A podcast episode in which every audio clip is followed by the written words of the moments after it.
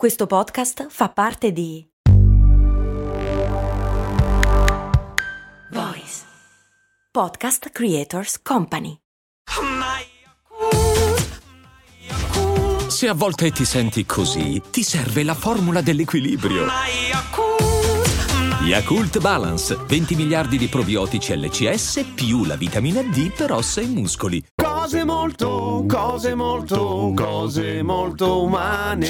Odore di freschino. Oggi mi sono infilato in un mezzo casino perché pensavo di fare una puntata il cui tema mi incuriosisce in realtà da tempo. Poco, non è che ci morivo, però ero curioso e, e pensavo di sfangarmela in fretta e invece ho scoperto che è un mistero. L'odore di freschino o odore di freschin. Allora, se abitate in Nord Italia, eh, l'odore di freschino o freschin l'avete già sentito nominare di sicuro. Freschin è il termine che si usa in Veneto. Freschino si usa un po' eh, a livello interregionale, ma sempre Nord Italia, e poi ci sono alcune particolarità. Ma che cos'è intanto il freschin? È un odore particolare che si sente in alcune occasioni abbastanza definite, cioè ad esempio quando le stoviglie non sono ben lavate, soprattutto se erano sporche d'uovo crudo oppure di pesce, ma si sente anche quando lavate i pavimenti con lo straccio sporco, ad esempio, oppure quando la roba umida rimane lì e non si asciuga bene e la ritirate troppo presto. E da dove proviene questa roba? Eh, questo è il punto. Non è stato facile. Alla fine l'abbiamo scoperto. Mi sono anche fatto aiutare. Comunque, cercando in giro, intanto ho scoperto che il termine freschino o freschin o le altre declinazioni che adesso vi dico sono sempre solo dialettali. In italiano non esiste una vera parola che definisca questo odore. Perché?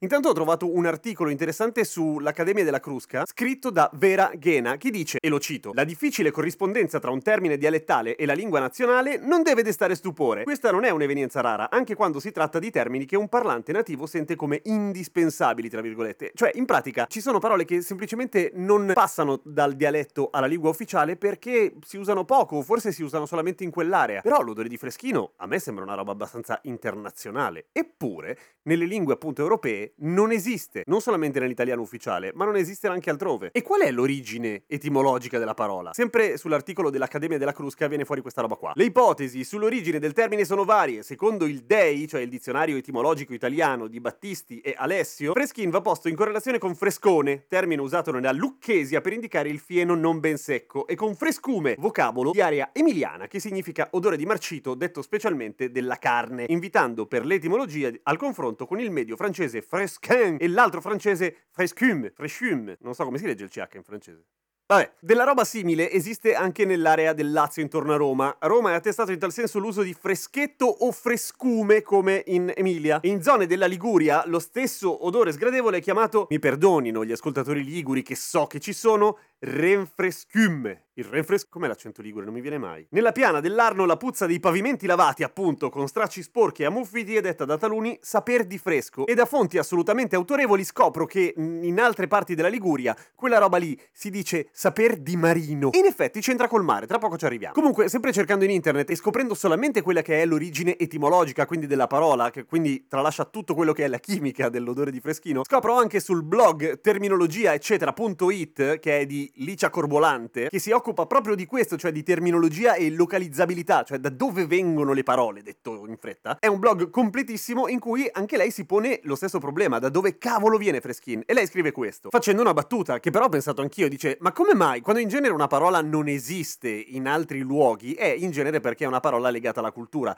È possibile che ci siano popoli che non sentono l'odore di freschino? Dicevo, lei lo scrive come una battuta ed è la stessa cosa che ho pensato anch'io, ma poi quando ho scoperto l'origine dell'odore biologico del freschino non può essere possibile. Ma la cosa interessante sono le risposte che scrivono alcuni lettori del blog sotto la, sua, sotto la questione del, dell'origine della parola freschino. Qualcuno scrive, nel mio dialetto, una variante del lombardo occidentale o solano, fortemente influenzata dal novarese, si dice che le stoviglie con quell'odoraccio sanno d'acqua marcia. È vero, super lineare si tratta proprio di acqua marcia, in effetti. Un siciliano dice che nella zona di Catania, di dove è lui almeno, si dice fetu di buriddu, dove fetu sta per puzza, evidentemente, e buriddu non vuol dire nient'altro, vuol dire quella roba lì. Sempre più curioso. Spacca tutto una lettrice che scrive In Tamil si dice Kavikku, non so se si legge così, si scrive K-A-V-Q con due C, però che in Tamil ci sia la parola per dire freschino è ancora più interessante. Chiude tutto e corrobora la teoria, la battuta dell'autrice e la mia, cioè il fatto che sia un'origine culturale, un lettore olandese che dice io sono di origini siciliane e conosco perfettamente l- l- non solo la terminologia dell'odore di freschino, ma proprio il concetto, cioè l'odore lo riconosco e mi fa vomitare quando devo mangiare da un piatto che puzza di così, ma i miei connazionali olandesi non lo sentono e non sanno cosa sia.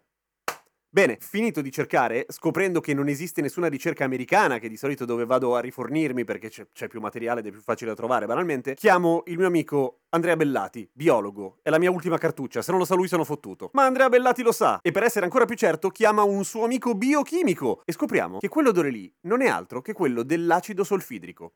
Banalissimo, è un odore che si sviluppa in qualsiasi materiale organico che sta per andare a male. Cioè, una delle descrizioni che qualcuno dava sulla Treccani, se non sbaglio, forse era ancora l'Accademia della Crusca, e no, era un libro citato dall'Accademia della Crusca, il pesce fresco non sa di freschin, ma le mani che hanno toccato il pesce fresco dopo sanno di freschin. E ha perfettamente senso, perché quello che del pesce marcisce rimane sulle mani, a contatto con l'aria con il calore della pelle, forse, inizia a andare in putrefazione e inizia a rilasciare delle molecole che sono quelle dell'acido solfidrico. E in tutte le cose in cui c'è dentro solf, cioè zolfo banalmente, puzza. Ha un'importanza evolutiva fondamentale perché quando qualcosa è in putrefazione ci fa proprio schifo, ci repelle, eh, puoi anche non sapere cosa sta succedendo, puoi non aver mai visto la carne andata male, ma proprio ti passa la fame. L'odore di freschino è una cosa che volendo puoi superare, però è una sorta di allerta. Se proprio devi, mangiala.